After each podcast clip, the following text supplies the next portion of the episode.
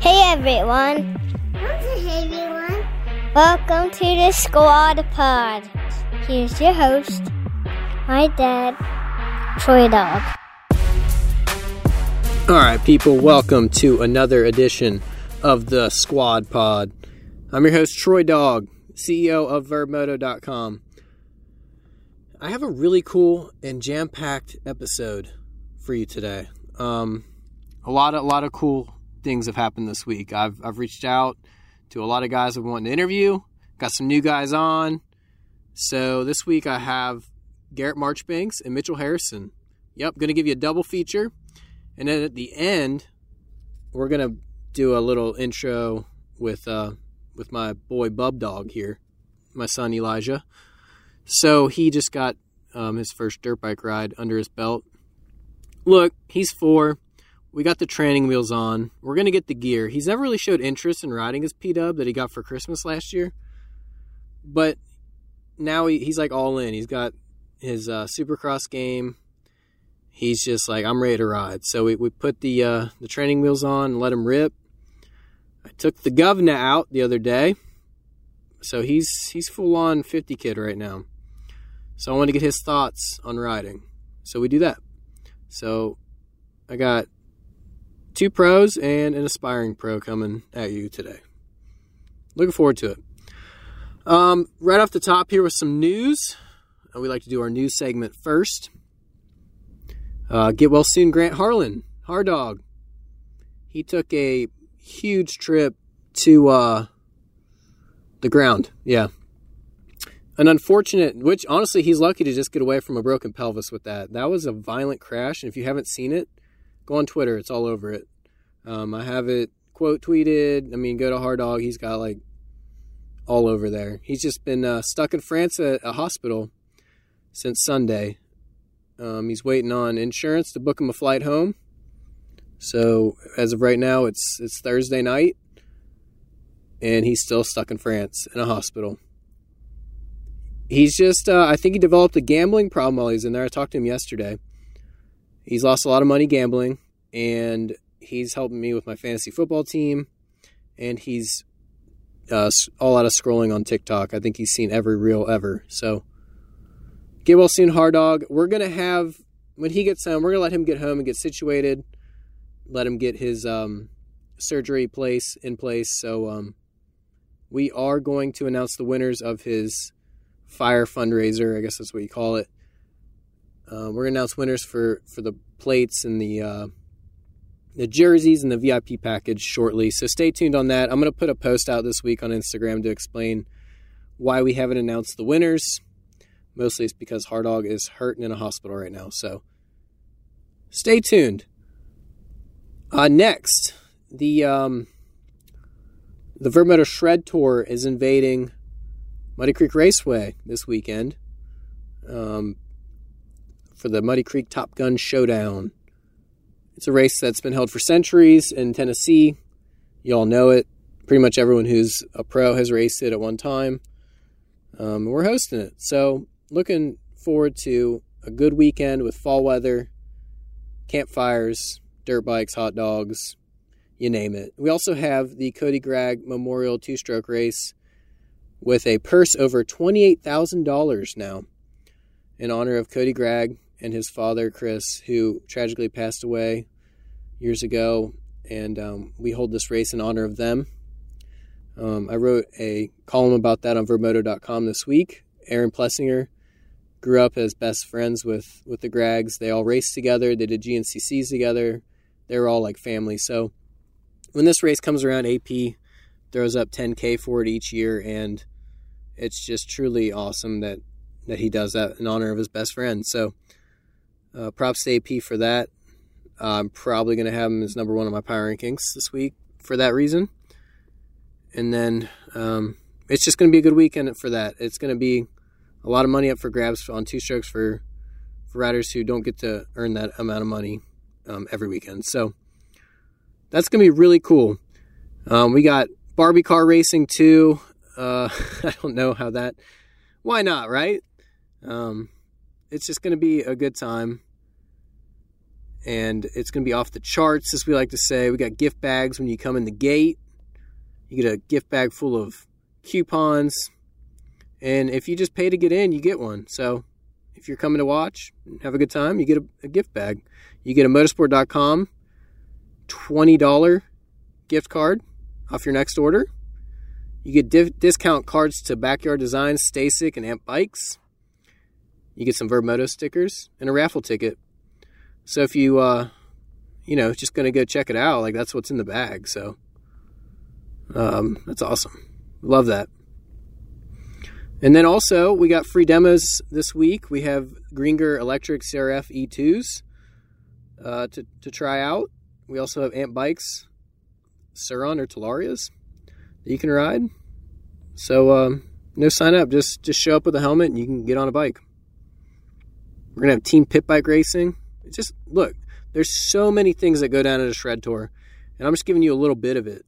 Free hot dogs too. Ask for a Troy dog, you'll get one or two. Just hot dogs everywhere. We throw them at people like you get a hot dog. You, we're like Oprah. You get a hot dog. You get a hot dog. So good times, dirt bikes. That's what it's about. Let's see what's next. Oh yes, nothing. Something I had nothing to do with. The World Mini Grand Prix is returning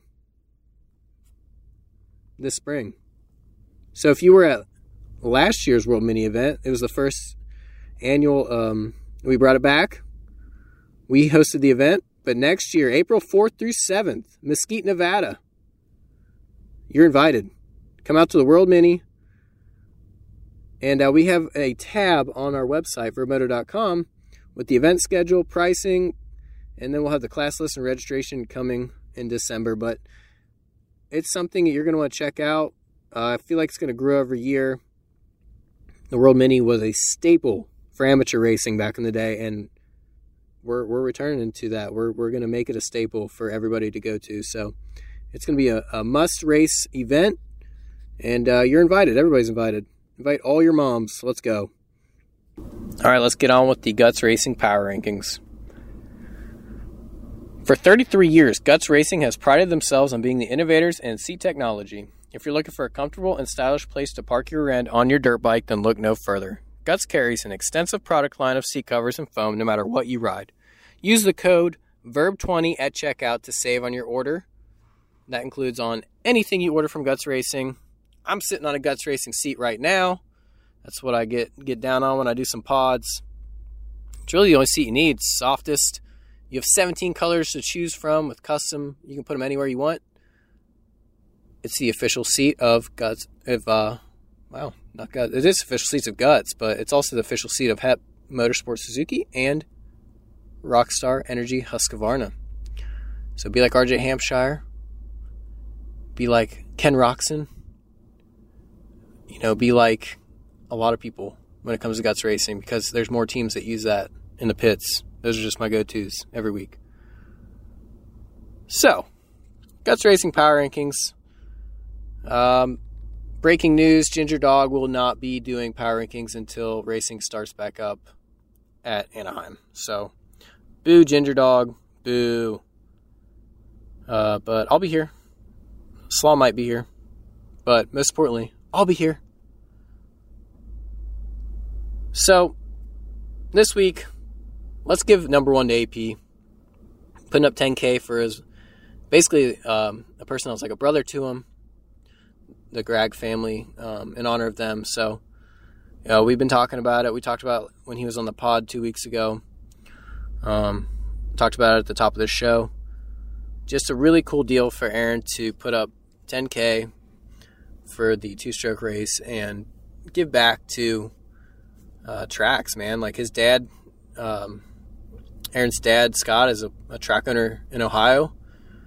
He runs two tracks that are top notch and he knows how much work he puts in. So he values that and that's where he wants to put his money. And it's cool, man. It's a cool deal for AP.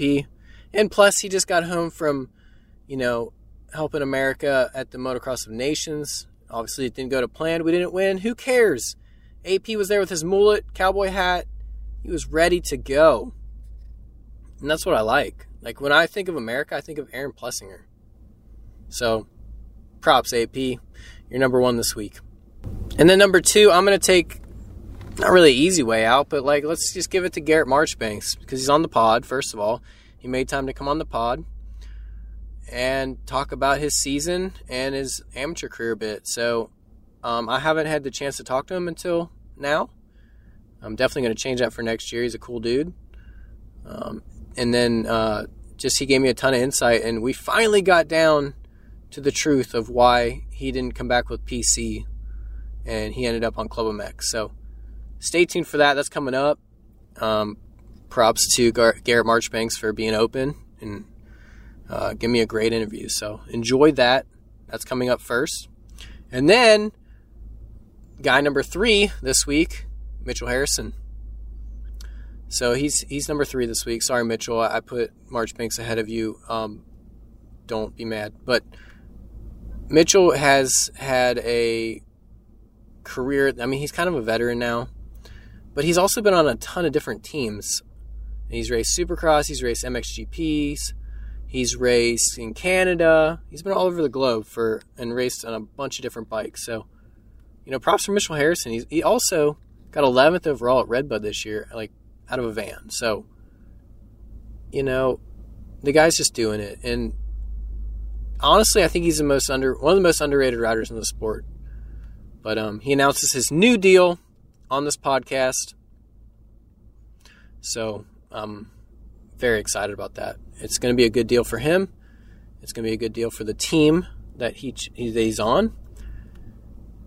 And good job, Mitchell Harrison. We're going to keep it short and sweet this week. We're going to let these guys talk because this is going to be the longest episode of the Squad Pod that we've had. But it's good stuff. And we learned a lot. So, yeah, we got coming up. First, we'll have Garrett Marchbanks. Then we'll kick it over to Mitchell Harrison. And then we'll kick it over to Bub Dog to wrap this thing up. So, stay tuned and let's get. Ooh, by the way, before I get into this interview, I didn't press record. It was my first hiccup. So uh, we kind of just start with Garrett talking, but you'll pick it up as we go on because it's pretty self explanatory. So I didn't get the intro recorded for him, but uh, you know, you know, sorry, bros. We still have a, a 30 minutes of interview with him, so enjoy.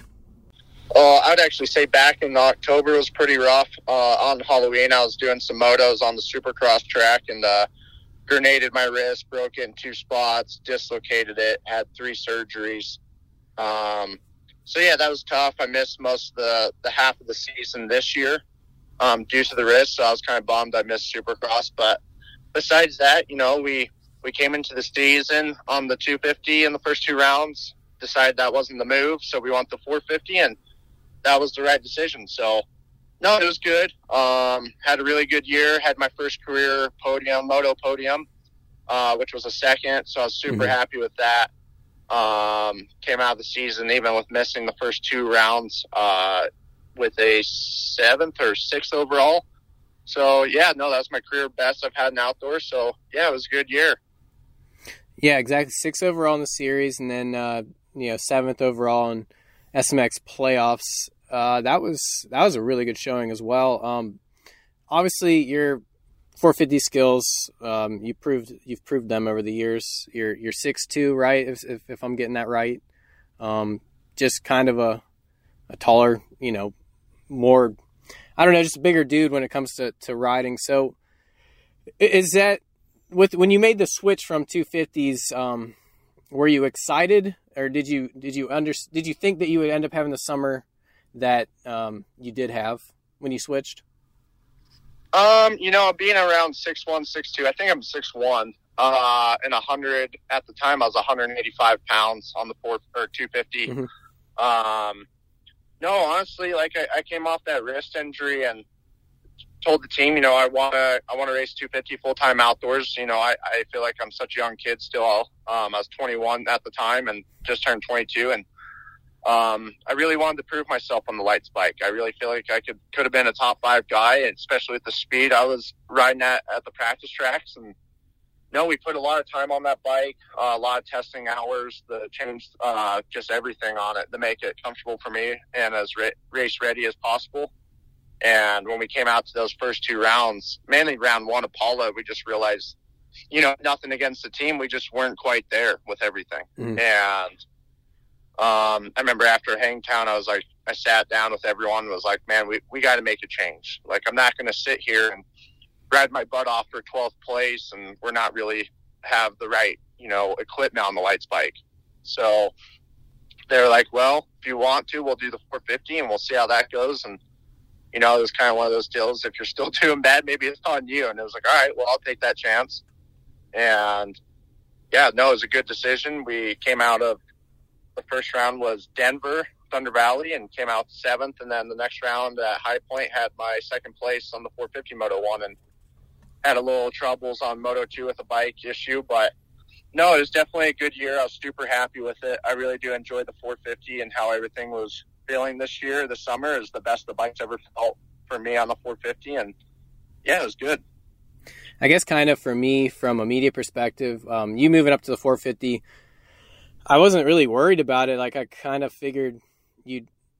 Everybody says a 450 suits them better, but you being so tall and and just you know a man child like you said, um, it, just kind of seemed like a great fit. So, but like when you went and you were in second at High Point, it was like okay, this guy's arrived now.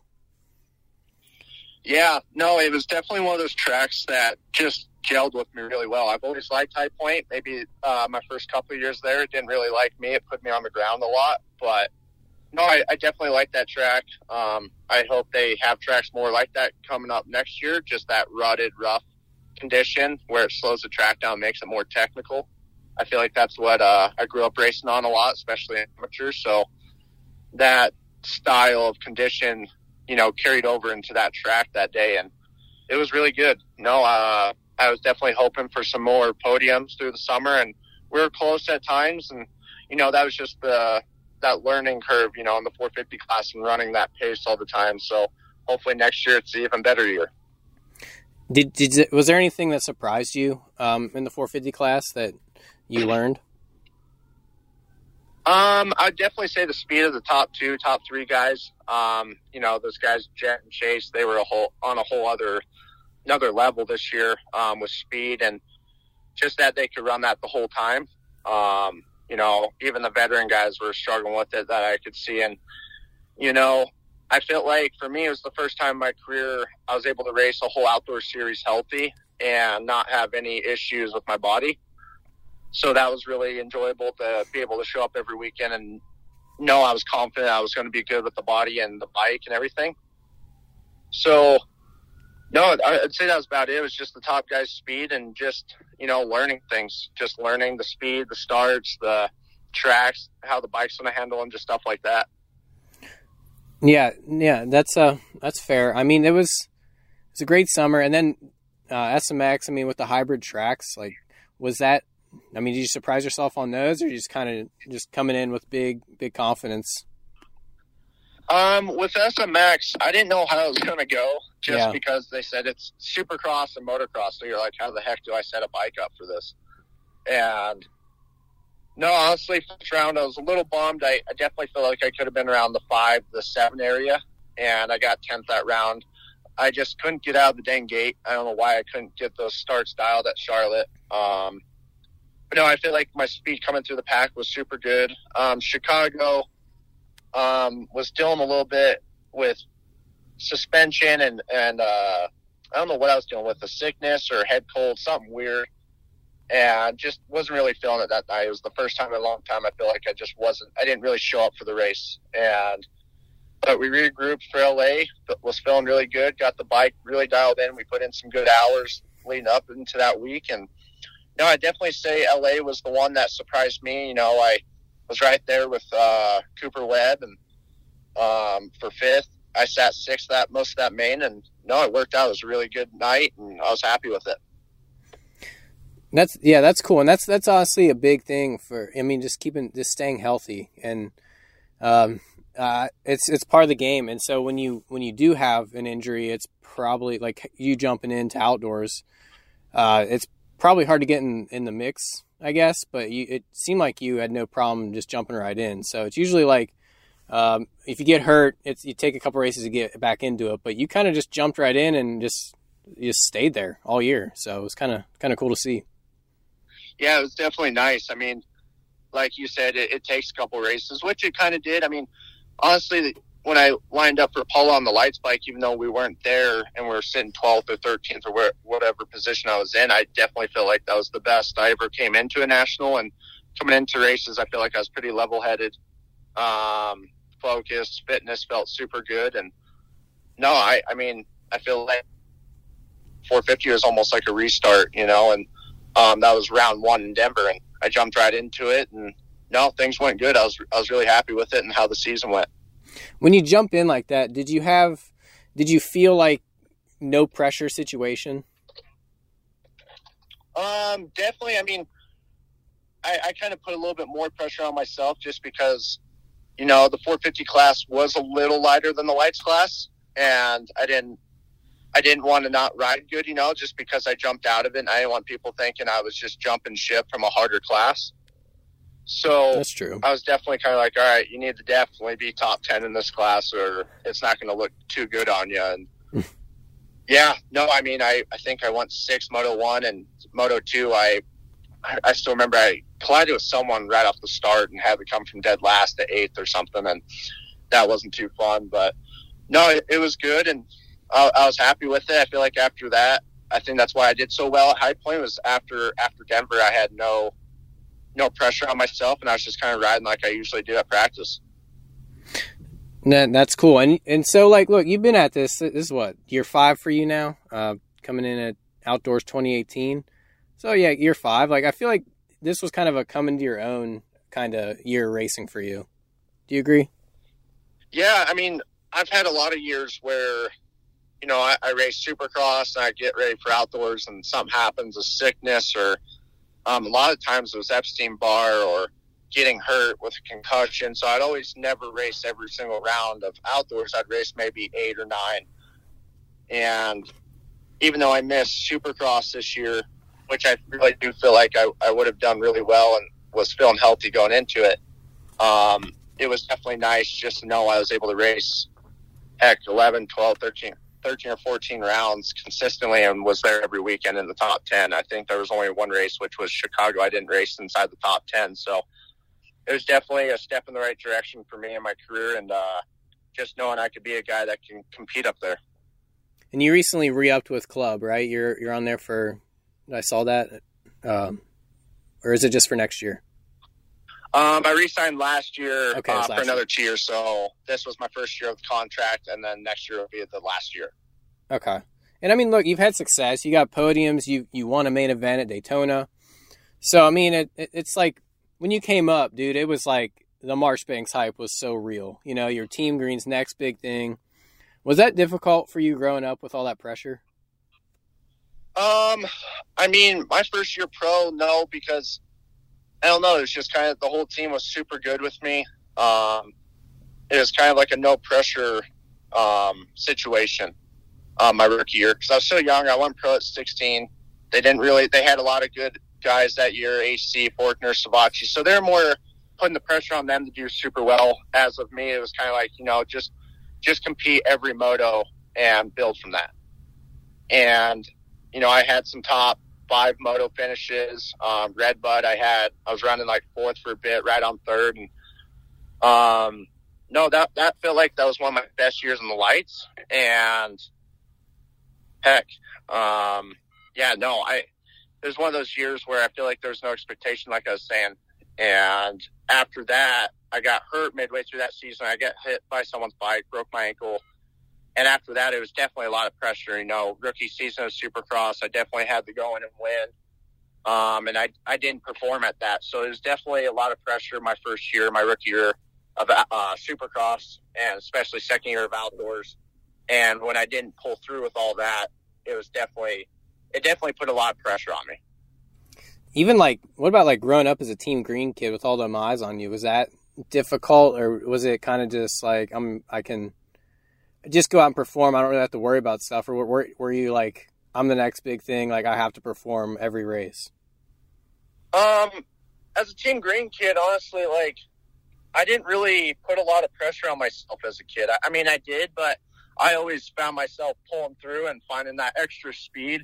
Um, amateurs is so much more different than the pro stuff just because just because of um, the amount of guys in the classes. You know, in amateurs, there's only two or three guys that are really fast, and when you go pro, there's ten.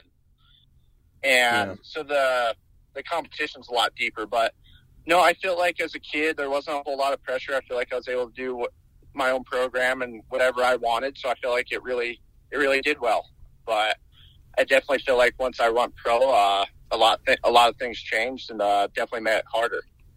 And like you said, you went you turned pro at 16, like which doesn't really happen anymore. So when you skip your A year at Loretta's and you, you go pro outdoors, um, do, do you look back on it now and think like, hey, maybe I should have done the A year at Loretta's? Or are you, you happy with how that went?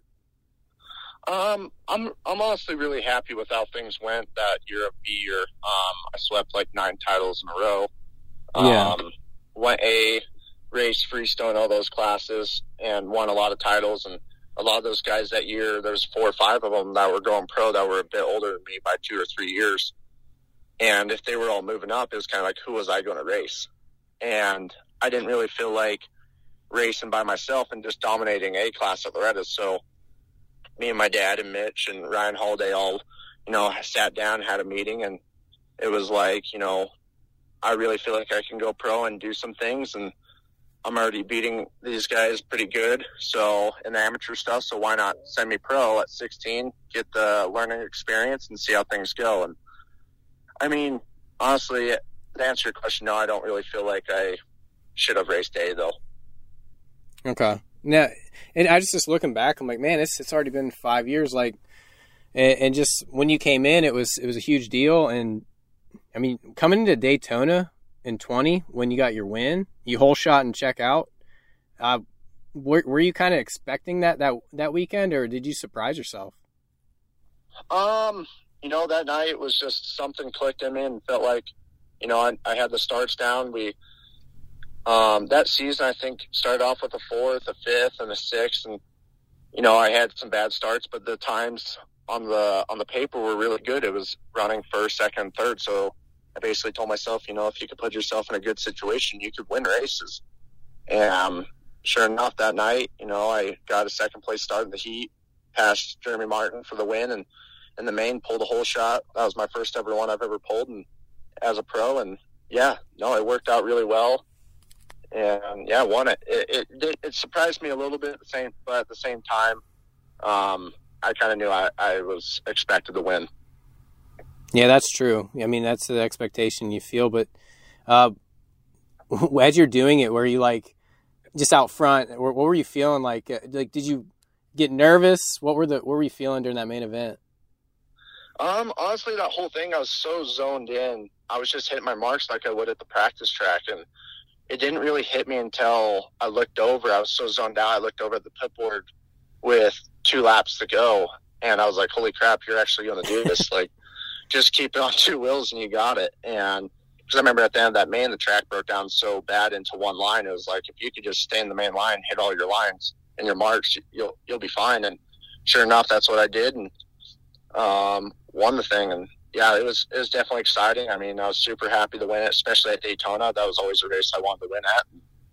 Yeah, it was awesome. Yeah, that's cool.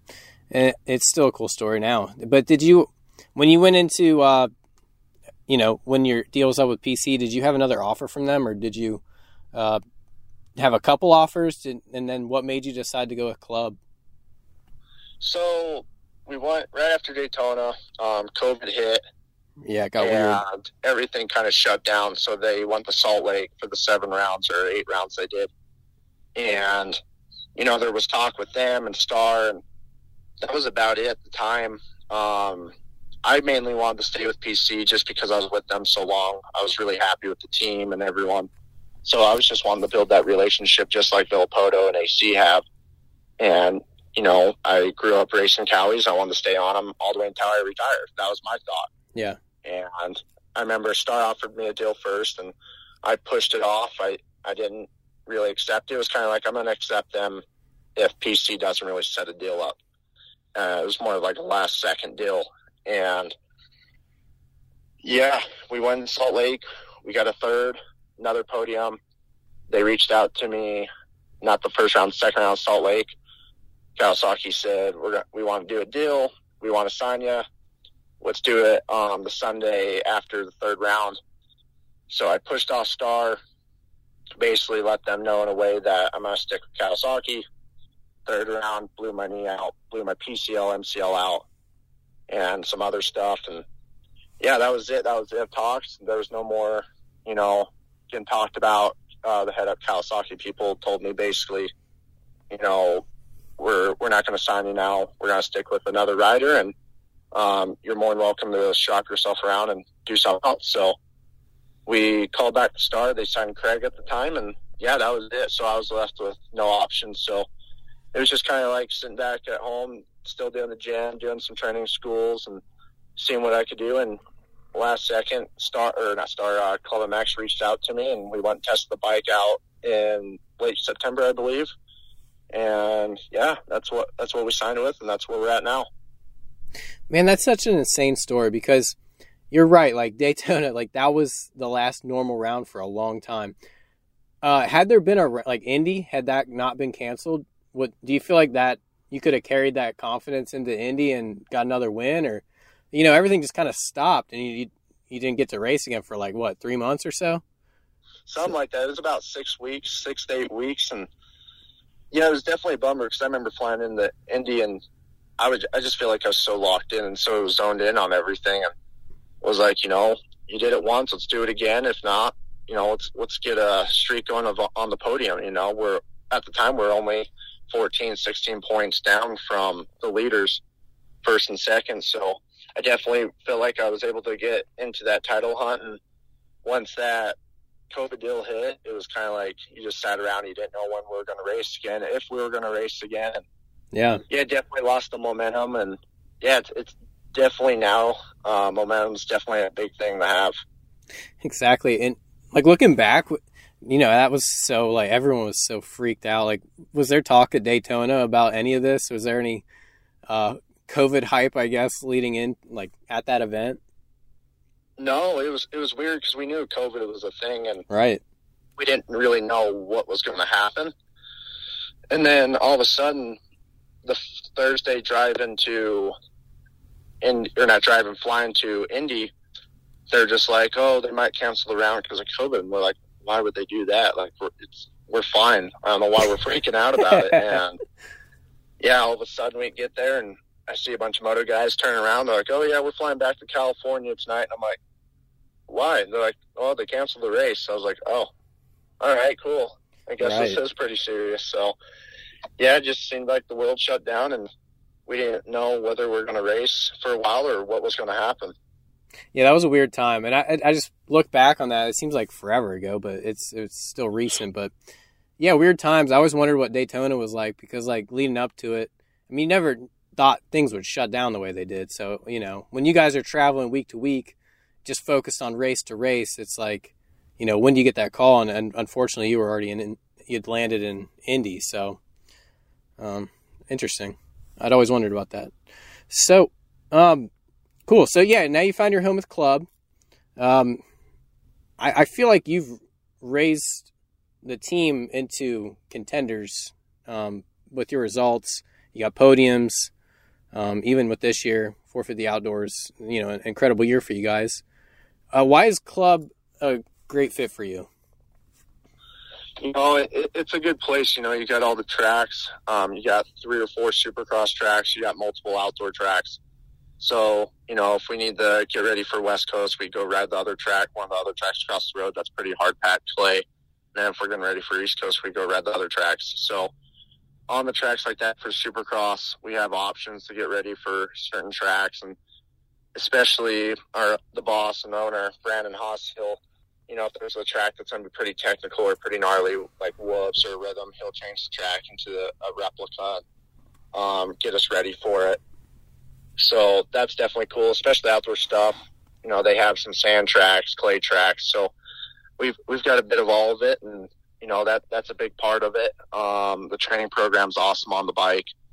Um, you know the the team's awesome. You know it's like a family atmosphere. Everyone's awesome, and they just want to work together to make everyone better.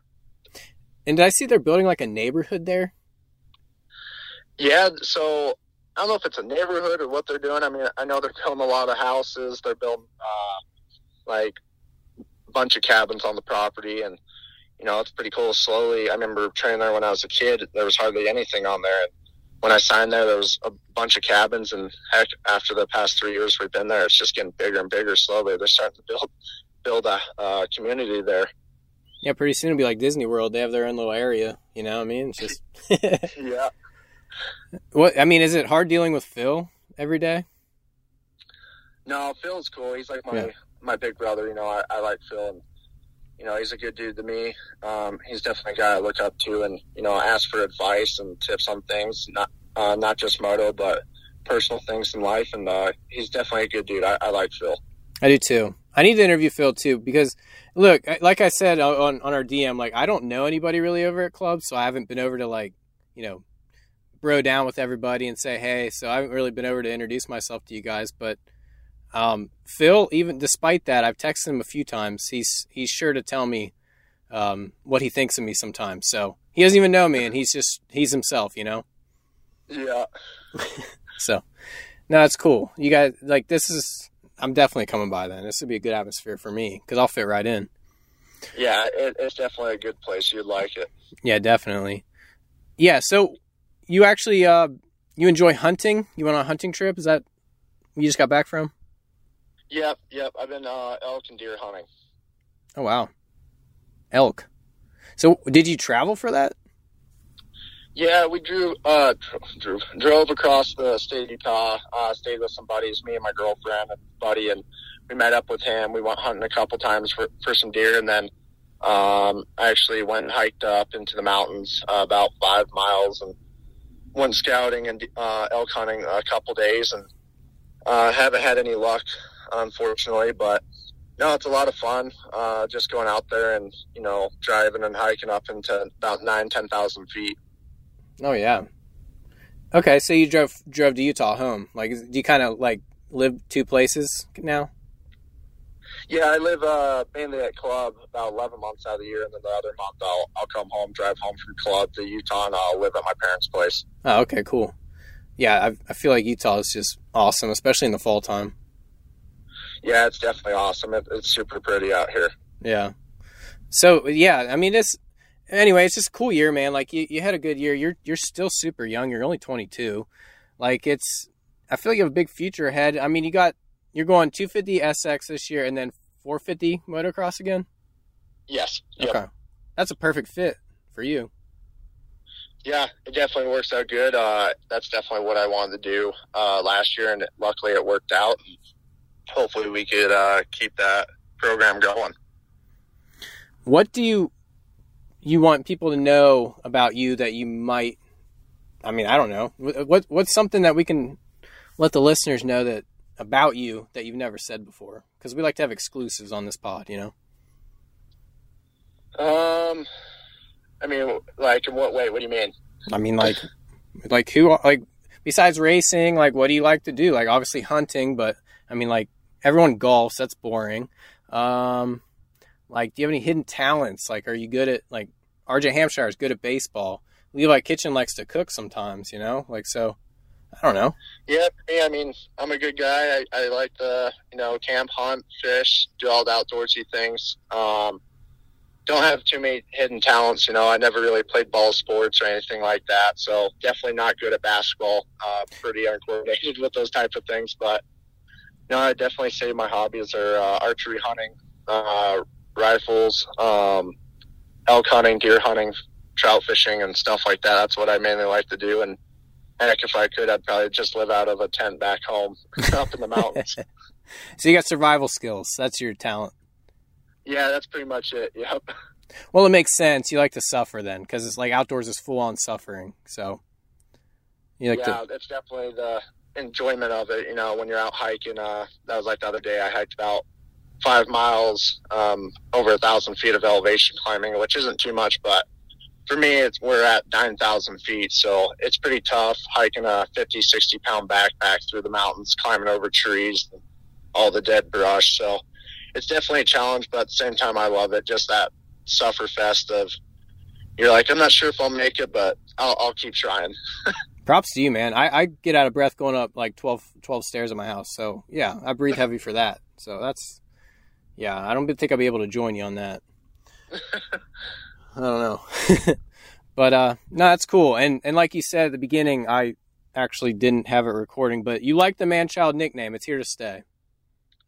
Yeah, I definitely, I definitely have to say that's the one to stay. I mean, uh, Kevin Kelly and a lot of those guys, Wes Kane, right? That was the name they picked me back when I was a kid, and um, yeah, it's just stuck the whole time. People still call me it, so I just, I just let it uh, fly. yeah, I remember Kevin always joking like you had a beard when you were like twelve, just being funny. yeah, yeah, it was. Yeah, he's he's a funny dude. I like Kevin. Yeah, and he's also he, he does a podcast for us too, so it's very, you know, we're we're big on Kevin Kelly here. So, heck yeah, yeah, dude. Well, I'll I'll uh, definitely come say hey when I'm at a race this year. Um, thanks for your time and doing this, and uh, we'll be in touch, man. Thanks. Yeah, thank you for having me. Absolutely. I'll talk to you soon. All right, sounds good. See ya. See ya. All right, we're sticking with Manchild here. I was hoping we could come up with a new nickname, but he's all about the Manchild. So, I mean, props to Kevin Kelly for yet another nickname that sticks in the pits. So, I have one that stuck. You know, we we said hard dog on the broadcast this year. I like to remind people that we made it. So, um, props to that. We we are trying to get the other five squad riders on the broadcast with their nicknames, but we'll get there when it's time. Like Weege says, we'll get there. But uh, up next, Mitchell Harrison. Enjoy. All right, on the phone with me today, joining me on the VurbMoto Podcast Network, is none other than Mitchell Harrison. What's up, man? Hey, hey Joy, how you doing? I'm doing all right, man. Uh, catching up with you. It's been a long time, and I'm I'm I saved this story. I didn't tell you this, but so long story short, 2009 Mini O's.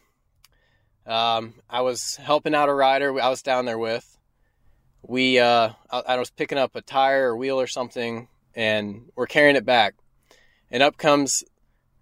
I mean, you were a kid at the time, up in uh, a golf cart, and you're just like, "Hey, man, do you need a ride?" And I was like, "Yeah, if you don't mind." So like, uh, we we started talking, and then you dropped me off at, at the pit, and then I was like, "What's your name, man?" Because you didn't tell me. And you know, I'm Mitchell Harrison. And then like all week, I was just paying attention to what you were doing, and that's kind of like where I uh, started paying attention to you. So thanks for the ride, 15 years yeah. or so. But uh, were you just yeah, like, were you just picking up people? Um, you know, I was uh, 10 year, 11 years old at that time, and I think a sketchy golf cart that was really loud. It backfired a lot. um, I, no, I was I mean, I was probably picking up my friends. And I was probably just uh, causing mayhem because that's what we kind of did uh, when I was that age. Uh, me and my buddies just go around on golf carts, pit bikes, whatever, and uh, kind of just cause a little bit of mayhem. I feel like Mini O's was a lot more fun back then because, like, when I was in A year and B year, it felt like it went downhill, and I haven't been there since. Yeah, I that I was 09 was the last year. I went 08 and 09, and I haven't been back. So I just was like kind of like I mean, that's super nice because moto people are super nice, but then it's like all week you're out front battling. I'm like, what?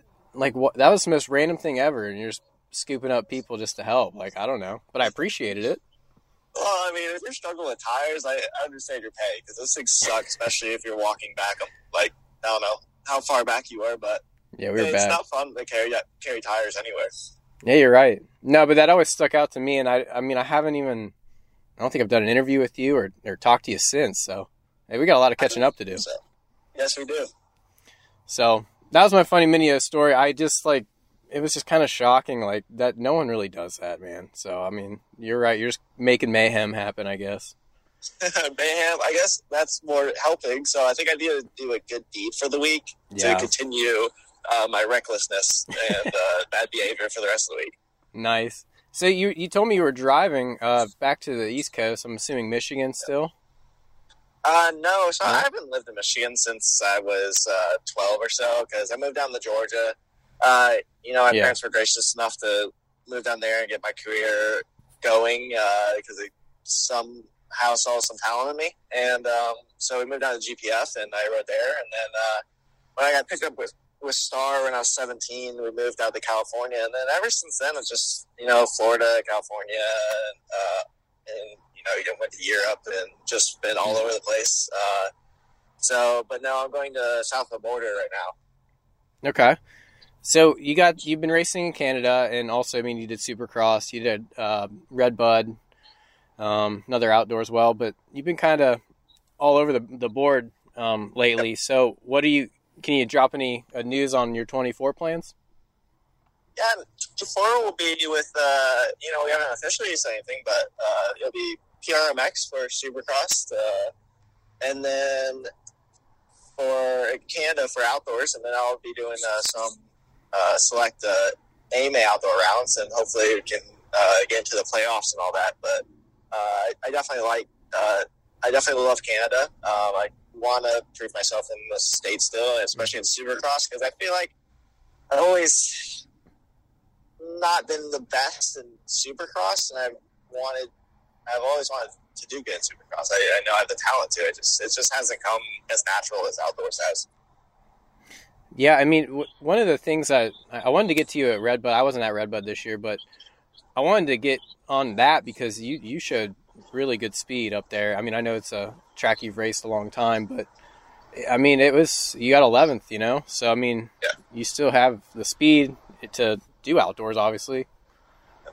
yeah, that that was a great weekend. That um, that was the first time I've ever done it on my own in a lot of ways. Like obviously, I had my uh, national uh, Canadian national bike, uh, but and they gave me the van. But Mhm.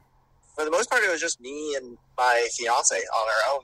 Um, and you know, uh, I get to the race and like the amount of help from like like other people and like even AEO helped me out. It was astonishing, like that kind of like uh, friendship and like the help from the community was uh, was amazing. But like it was the first time I, I was like full on alone, and it was so much fun.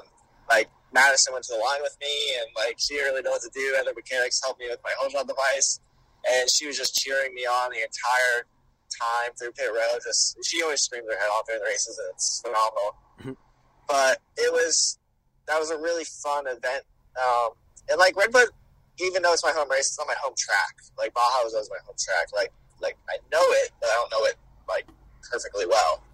But obviously, with your home race, it definitely helps you. And um, like I, I thought I rode best I could there. It was frustrating because I would do everything so right, and I would see like you know these PC guys just like edging me a little bit, edging me. Obviously, my bike wasn't all the way there, and we were having a little bit of issues with. Uh, I don't know what it was. I think the mapping was a little off that day uh, with the ECU, and like my bike would bog three, four times a lap, like in the rollers or on the landing, going up onto the wall. It was, just, it was just annoying, but like somehow just pulled through and like rode really, really well. And I- it was it was probably one of the most fun days of racing I've had ever. So I was just overall stoked about that. Yeah, Redbud's always a good time too. So it seemed like good vibes were happening, and you just had like no pressure to to perform really. Just kind of go and have fun. yeah, the, all the pressure was getting uh, everything ready. Um, I didn't like that.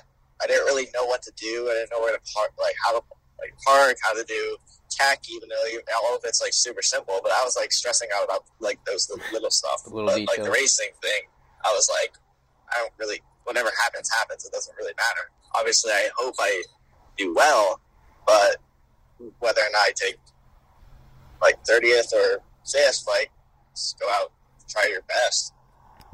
Yeah, no, no, that's that's good, and and and it's cool that you're you're heading to, to be on PRMX this year. Um, great team.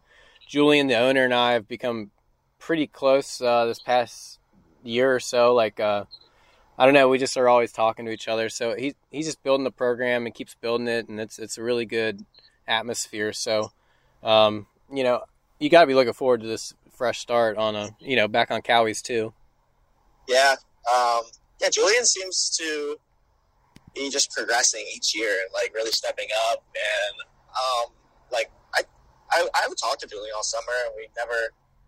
We kind of talked about Supercross, and like we'd be joking around, like like come by for me and whatnot. But it was never really serious until he actually hit me up and he's like, "Hey, like I have a spot. Like, do you do you want it?" I'm like, okay, let's just send over details. Let's go over. And I'm like, yeah, this is awesome. Let's let's do this. And I'm just I'm more stoked about like the testing and um, like he, he just went over like all the testing we're gonna be doing, which I think is just so so key for Supercross and and it just and like being on the East Coast and I like I've always been pretty open that I don't really like California. Um, so like I've always just loved being on the East Coast or and I know these tracks are really good. I, I was here I was at SOB in 2016, um, which I love, the star. Um, so it, I think it'll just be like a really good environment for me and hopefully it, it works out really well for Supercross. Yeah, yeah, perfectly said. Yeah, I mean, look, you've you've been pro for a while now. Like uh, 2016, like you said, coming up with Star Racing. You're a longtime Team Green guy. Um, although I was looking back in the archives a little bit, you did Suzuki for 2013. Was that like the revamped Suzuki kind of thing? I, I can't remember. So that was fair in uh, PR2. Yes, basically. yes, it was. And Jordan Smith was on it before me. Um, then it was me, and then I think they did two more years, and I think they were done, which yeah. was unfortunate because it was a phenomenal team. It was uh, they gave me the best equipment. I mean, I won Loretta's on being 140 pounds on a super mini. like that doesn't really happen. So they gave me the best equipment, and then Team Green called me, and it just seemed like the right fit for pro because we didn't really know what Suzuki was doing at that time. They didn't really have a pro structure. Um, so, yeah, I went to Team Green. And uh, a fun fact I still like to this day is that I'm the last uh, Team Green rider to win an E title there at Loretta's. That is a fun fact. I didn't, yeah, I didn't think to look that up. It's yeah. not like, it's more like for me. Um, yeah. I don't really think anybody cares, but I just like that. So it's been since 2015 that they've been shut out. Yes. Wow. Yeah, I didn't know that. They need they need to step that up a bit. well, yeah, I mean it's it's rough. I mean the the way it's been going, it's um it seems like that jump from super mini to 250 is pretty big for the Team Green kids. Yeah, I think um, you know honestly, I just think other teams snatch them up. Um, yeah, maybe Star back to like for a while was Geico, and then like yeah, if you win super mini, obviously It's pretty big penny for you. Or if you're in 250B, uh, same thing. Um, so, like, the Team Green program's probably the best, I think is still the best program in amateurs. I really don't follow amateurs as much. Mm-hmm. Um, but I know Mitch's team is still one of my favorite uh, factory teams there is. So I just know he's a phenomenal program. I just, uh, I don't know why. Oh, I guess I know why um, these kids are going star and whatnot. Right. It's a great program right now. It's uh, probably the best program. They have I, they have 800 for, riders too, so. Yeah, that's the thing is that they have a lot of money, so if uh, they can hire many a million riders. yeah. So it's hard for uh, all these other teams to really compete with that, but um, yeah, I think if uh, yeah, I don't know if, if PC has to go find somebody on a, a Super Minis, which they, it seems like over the years they have their one their one guy, um, like I know, Cianciarulo Forkner, uh, Jett Reynolds, uh, DiFrancesco now, uh, but I don't I don't know if they really have a guy like that um, coming up. Yeah, yeah, you kind of have to. Eh, there's a couple guys that that you could point to and say that, but but yeah, like back to you though. We'll get. I want to touch on Star Racing with you in a in a minute, but before 2009, like you didn't go to Loretta, so like 09 was your first year there. So did you just get a late start, or did you not have the opportunity to go? Like what what was like the first early years of your amateur career like? Um, I just wasn't good enough. Oh, okay. Um, I couldn't make it. Um, something. No, I have to think. Uh, when did I go down to GPF? G, GPF was around 2012. Something when I went from 60s to 80s kind of clicked, and I went. I remember specifically going to one regional, and I would battle. And I almost won it and battled with uh, Alexander Frye, which at that point he was the the big guy. He was. the yeah, he was the guy, and that kind of flipped the switch for me to where I like kind of felt like I was getting good enough. And I think the next year, or I don't, either 2010 or 09, I, I won a moto. Um, and then a couple of years after that, it, it was like I would have average results. And then my parents were like, okay, let's commit to this. Go down to Georgia. And then that was really when I started becoming uh, a champion. Is when I started training down there every day, and um, I always always worked really hard, and always had a lot of good guys around me. I had Char- Tristan Charbonneau around me, um, so we always would battle each other, and I think that just kind of elevated my level. So right after we met is when your your level elevated. Exactly. So Yeah. me giving you a ride, Yes. and maybe any words of wisdom that you had hmm uh, spiked my level. yeah. No, that's fair. Yeah, it, it happens. Um, I think that's just what the effect that you have on people. the effect. Yeah, we could call it that. You know, that's the first time anyone's ever picked up on my comp, like a compliment to myself. Everyone else is always just like, you know what? No, dude, like I did it all myself. Like you could have just like just shunned me there, but I appreciate that. Yeah, I mean, I definitely, I gotta give credit where credit's due because I definitely didn't get here by myself. That's for sure. Man, so yeah, well, you get you get the Star Racing ride. Uh, did you not have an option, I guess, to go to PC after the 250B title? And I mean, you got third in the other in Open, so it's it was a successful year at Loretta's. Did you have any other offers, or was Star kind of just like, I know where I'm going? Um, actually, it was more of a. At first, it was like, yeah, star, like let's go star. Mm. Um, and no pro circuit. I was I was really upset that uh, pro circuit didn't offer me anything. Uh, they, uh, like I said, I think they had all, all their eggs in uh, the Forkner basket, which is fine. He was a phenomenal rider. Um, but it, it upset me because I thought it was that was like kind of where I wanted to go. And then, but Team Green still offered me the another A ride, but obviously I was I was done. I just I didn't want to be an amateur. I want to be pro. I want to make money. Um, so going to Star, I thought it was a, like a done deal, but it didn't turn out to be a done deal. It was a uh, it was a tryout between uh, me, John John Ains, and uh, Bradley Taft. Oh wow. And I didn't really know that. And then so we went to California, and my dad tells me this, and I was kind of like a little bit all cocky about it. I, I thought I had it in the bag, and my dad actually yells at me, and he's like, "Like if you just think like you have this, like, like we should just go home now because like you need to get your head in the game." And I'm like, "Oh boy, okay." So I really put my head down. Like we went to the Supercross tracks, and um, I was hitting the whoops really well, and I had everything pretty dialed. And they're like, "Yeah, okay, let's do your contract. Let's go." Okay. Yeah. So yeah, so that's how that kind of all went down. And uh, yeah, stars. It was a lot of fun. Um, really good bikes. Uh, it was really fun being teammates with Cooper uh, and Aaron. Aaron was a lot of fun. Alex Martin, and Jeremy. Jeremy was only there for a little bit, but uh, it, it was really fun. Uh, AP and uh, and uh, Alex Martin. Uh, he definitely like helped me a lot on that team.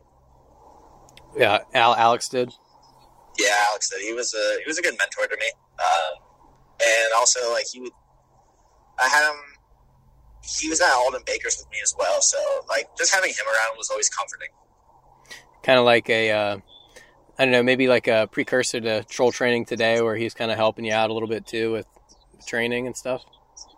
Um, yeah, it wasn't more like I would go to him with training because I knew he was really really smart about it. Mhm. Uh, he knew what he was doing, so I would go to him about training. Um, but like, I think it would just be like he would just like help me through the races and like give me just like like little pep talks. Like, like he was just a good guy.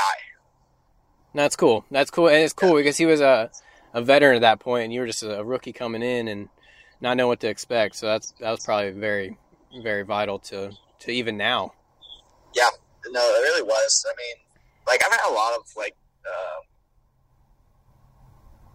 big Chris Blose being one of my teammates, and uh, Yeah, just little older guys like that have always helped me out. But Alex always stood out to me. Um, he just a genuine genuine guy, and he was a phenomenal rider. And uh, I felt like he always like uh, was always really smart about how he went about things, especially the training. And I was always interested with how to get better training. So, um, like, I really like would talk to him about that. that's cool. Yeah, so you had two years at Star. Uh, you seems like you really enjoyed it. Um, then you get the offer for 2018 to go to Husqvarna Rock or Rockstar Husqvarna um, for 18. Uh, did you have an option to stay at Star? Did you need a fresh start? What was what was that? It was um, so in 2016, I was training with Gareth Swanepoel, and uh, I didn't really that part. I didn't really like. Um, like Gareth was great as a trainer, but I just didn't feel like we we all like clicked really well. Like um, I just wasn't really part of that group, uh, unfortunately. Um, so I went with a different trainer. I went with Dylan Turner, and I, I mean, we clicked a lot better. So that kind of isolated me, and I was told that like that that was going to isolate me. Like if like in the future, like if that if it came down to it, like um, it wouldn't be good if I wasn't training with Gareth. So so I, I, I, I thought it was better for my career to go with uh, this other guy because I wanted to win. And um, Dylan definitely upped my my riding, um, but it wasn't good enough to win. Unfortunately, I had a lot of good motos, but uh, to be with Star, you have to win constantly. Um, so I was in between. I was talking to JGR and I was talking to Husqvarna. And well, actually, I was talking to JGR. I actually went out to JGR and test rode their bikes, and I was like, like, let's get a contract going. Come on, guys. And then, like, I guess they were getting one together. I don't know what's going on, but I never got one. And Husqvarna called. They're like, hey, do you want to ride for this? I'm like, oh crap.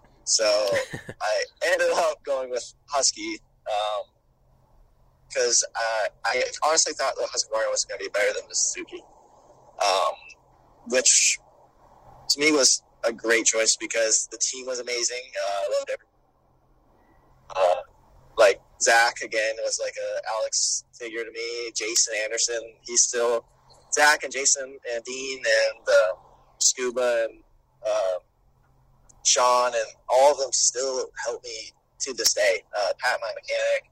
Uh, it was a phenomenal team. It was I loved every second of being with that team. Um, so it, it was just like uh, at the end of that, uh, I was I thought I was going to get re-signed because I I yeah I had an all right Supercross, but I went I went to motocross injured, which was awful because I was coming in thinking I was going to win the title. Um, and then, so it took me a lot of rounds to get my shoulder. I injured my shoulder. I got AC separation. Uh, and I tried to ride Hangtown. I couldn't at all impress. So it took me to a high point to come back, and it was just it was slow. Like I wasn't strong enough. I didn't have race uh, the race pace, and then I I started ramping it up. Get podium in Unadilla, Mhm. Almost podium in uh, Budds Creek, and then going into Ironman, I, I thought like, okay, let's resign, and they're like, no, we're going with Mosiman and Covington, and that was awful. That kind of like destroyed me. I because I've always well, obviously I was always a factory guy, so like I was like, what am I gonna do? And like the fact that I thought we had such good vibe, and like and thought I, I was I, like I earned my spot. It just yeah, I was just really upset that that I didn't get re-signed. Yeah, I mean that's fair. I mean you started ramping it up towards the end outdoors too, like from Southwick on. It was you got 9, 10, 11, 10, 3, 4 in your results. So that was overall finishes. So I mean, yeah, I can see why you'd be kind of a little uh, upset by that. Yeah, yeah, it just that was upsetting. So yeah, I had to figure out what I was gonna do. Um, so went to uh, Rockwell, Yamaha. yep, team uh, Team Solitaire Rockwell for Yeah. 2019, um, and I think they'll admit it uh, now. I, I don't think they were really ready for uh, the type of rider I was at that time. Um, and we we did have a lot of issues. We had a lot of engine issues, um, which was unfortunate. And then it, it just like the whole that whole team was great. Um, I really like Ryan. I really like uh, I really liked all of them, but I got a call to go to Europe, and to me, it just made more sense um, than to, to stay in that program for that year.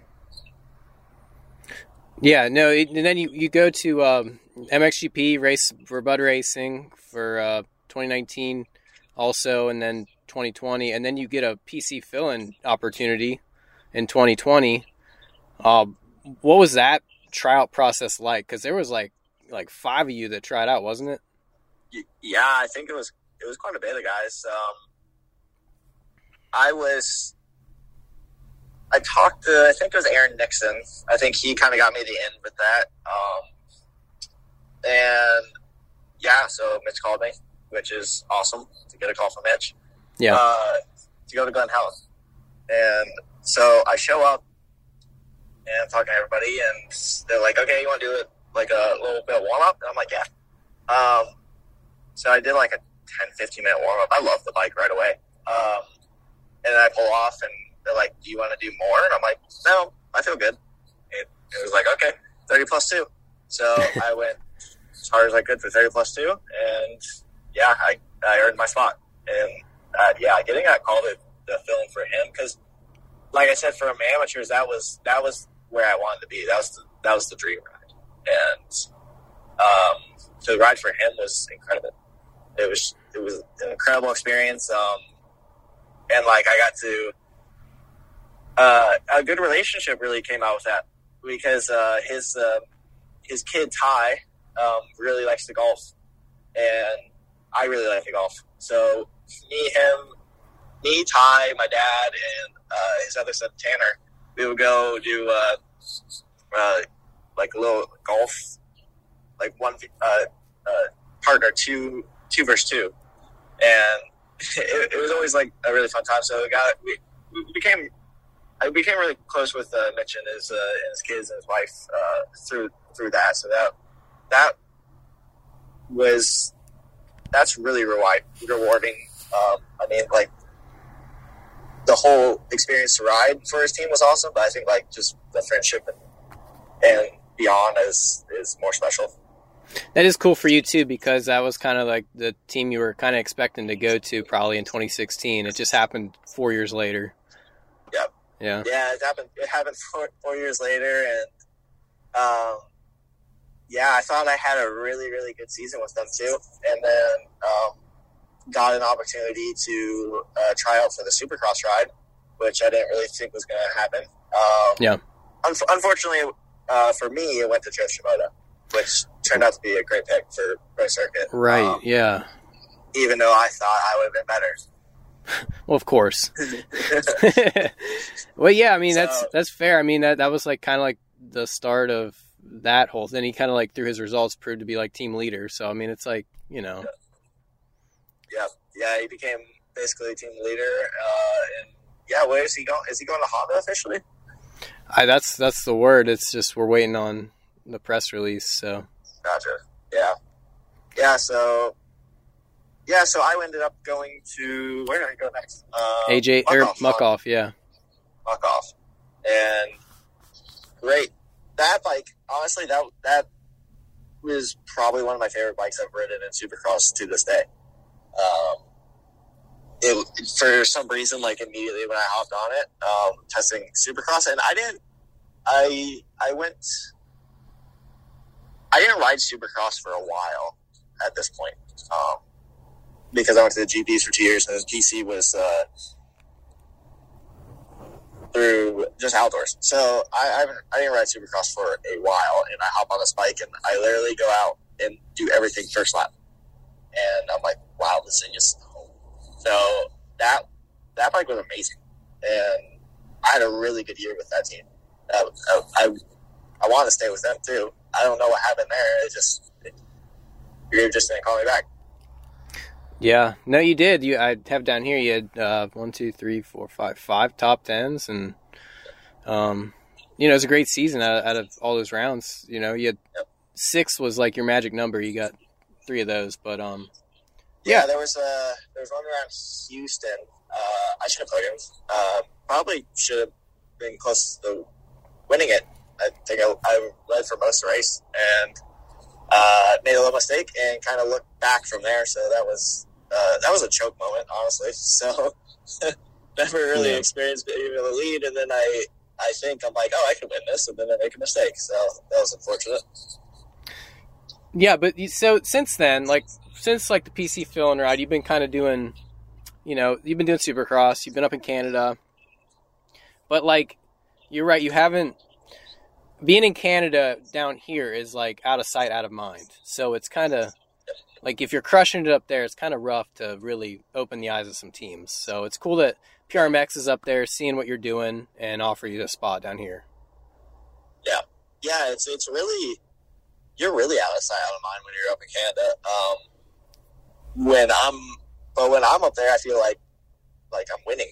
I'm like, okay, this is this is a great pace. So it's cool to like to go to Redbud, and then you show that, especially for the Canadians because like they've they've accepted me and they've like been really open to me. So like like getting them on the map, like more makes me feel really good.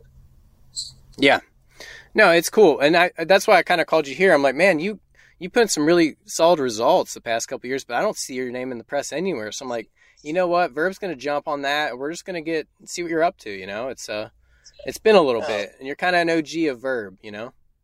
yeah, and Vurb is my was always my favorite platform to go on, and it was my number one place to go see videos and everything, and uh, the Vurb Platinums and all that. It's just yeah, so it's only fitting that I come Coming back. on a podcast here. Yeah, well, I mean, we went away for a couple years too, so we're you know we're back now. Exactly. Some would say we're better Back, than yeah. ever. Uh, yeah, I would say so. We need, Nice. we need the plat- we need the platinums back though. Platinums, yeah, that's Wes, so we'll yell at him.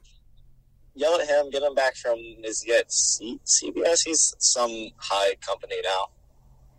No, what Wes? Well, What? It, it, where is Wes? he's here. He's with us. He's here again. Yeah. Oh, okay.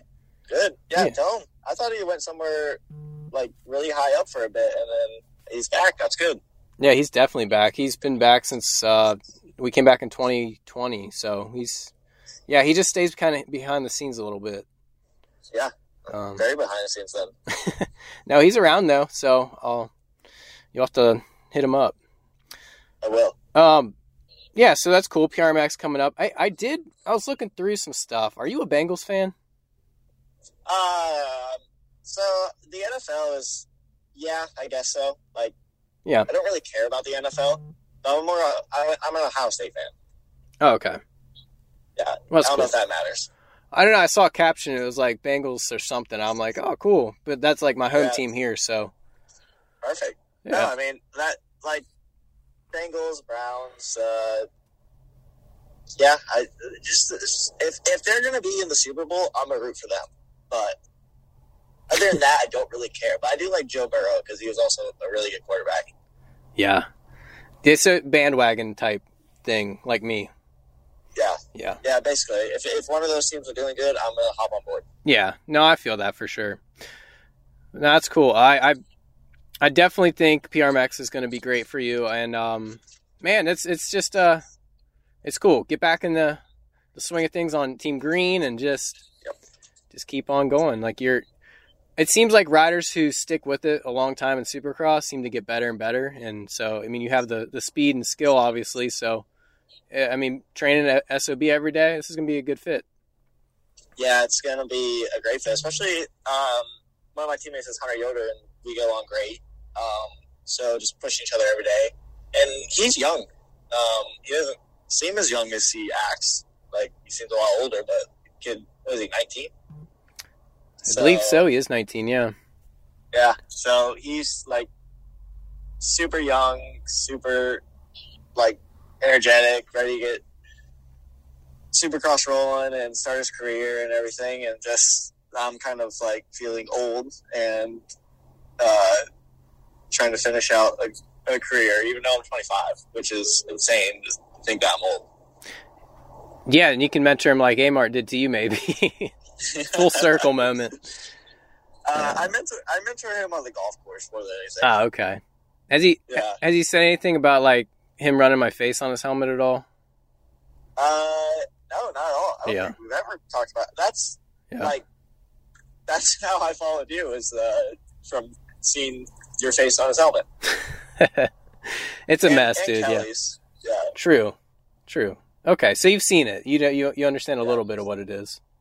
Uh, I only understand that it's on uh, on their helmets. I don't really know much about it.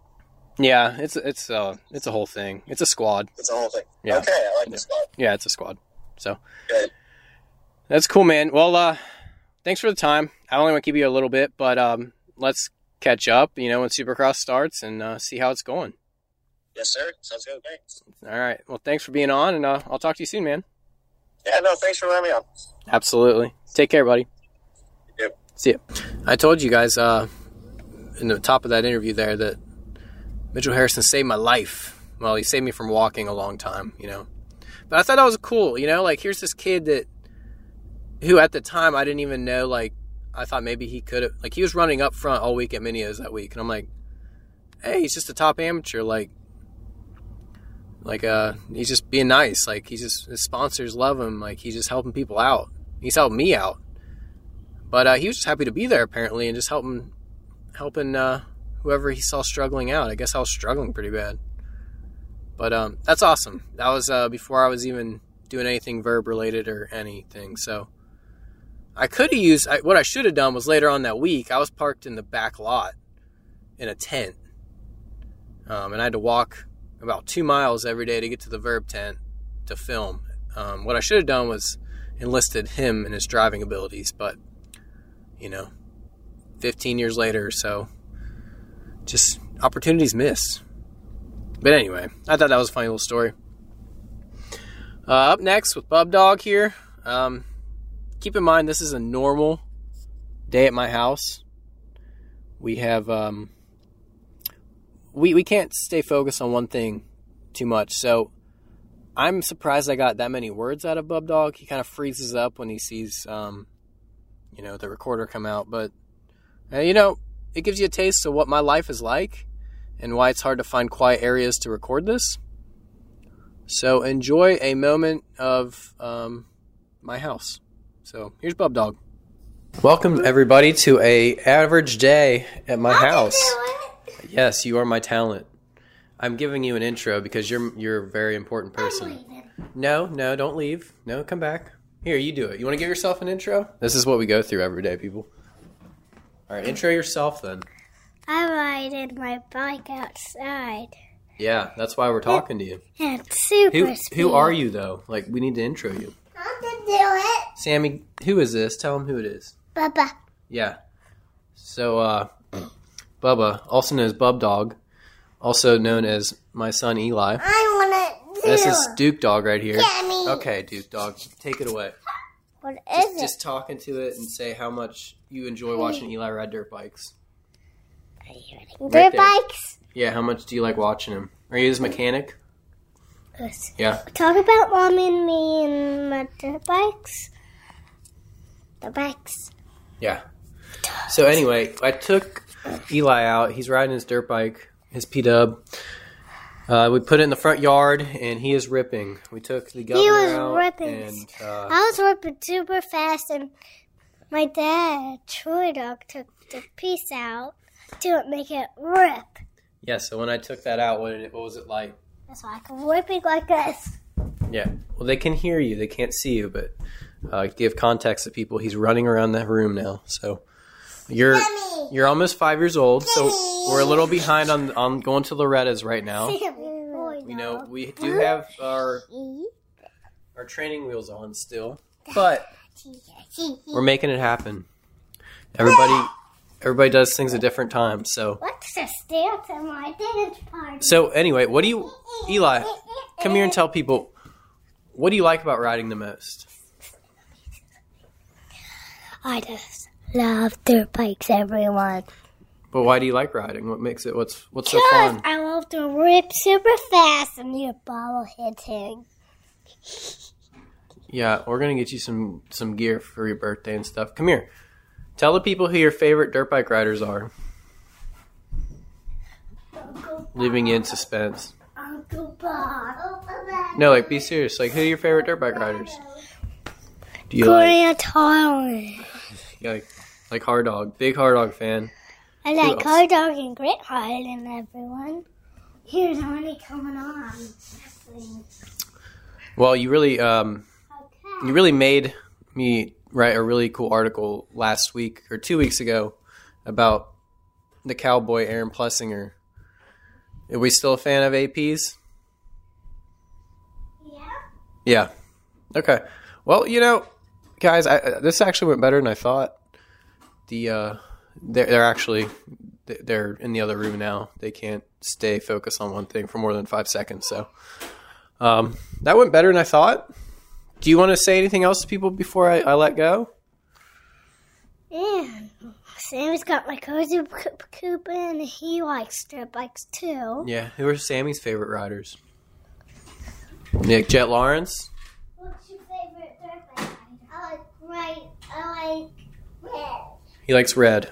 So um, Jett Lawrence then perhaps Hunter Lawrence red Yeah. red red. Sammy likes the And then uh, Eli, Would you like to I want to talk to you. The people think you're you're really cool. They really think that your intro is the best intro ever. So what what went into your intro for this podcast? What made you really like?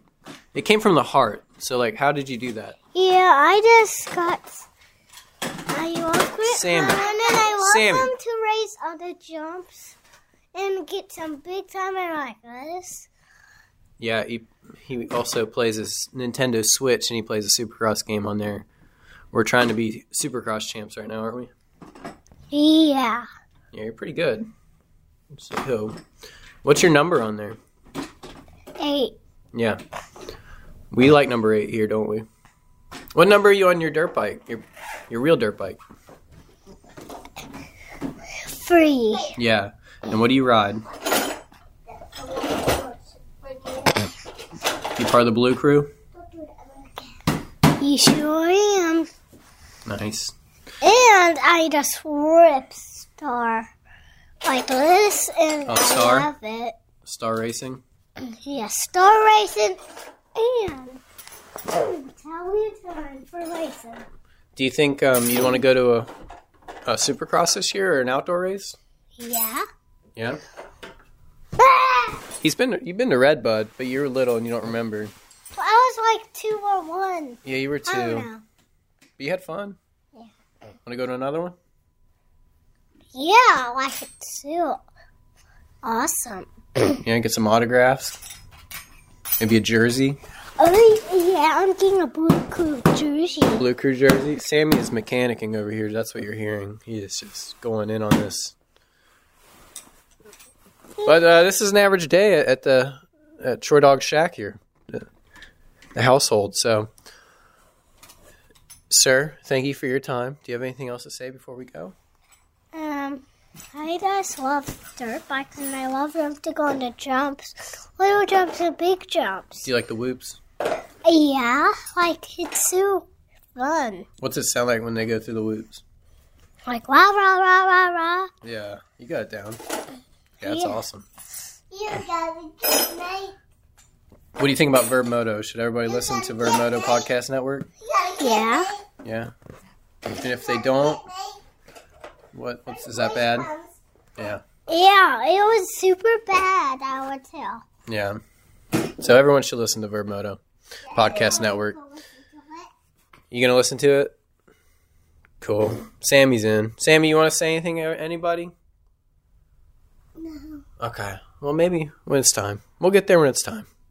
We'll get there. All right, everybody. That's a wrap. I think that's a good little wrap up here. And that's it. That's it. Yeah, we're gonna turn back on your show, man. It's all good. Thank you for your time, guys. Appreciate it. Yeah. Yeah, so kind of a mess.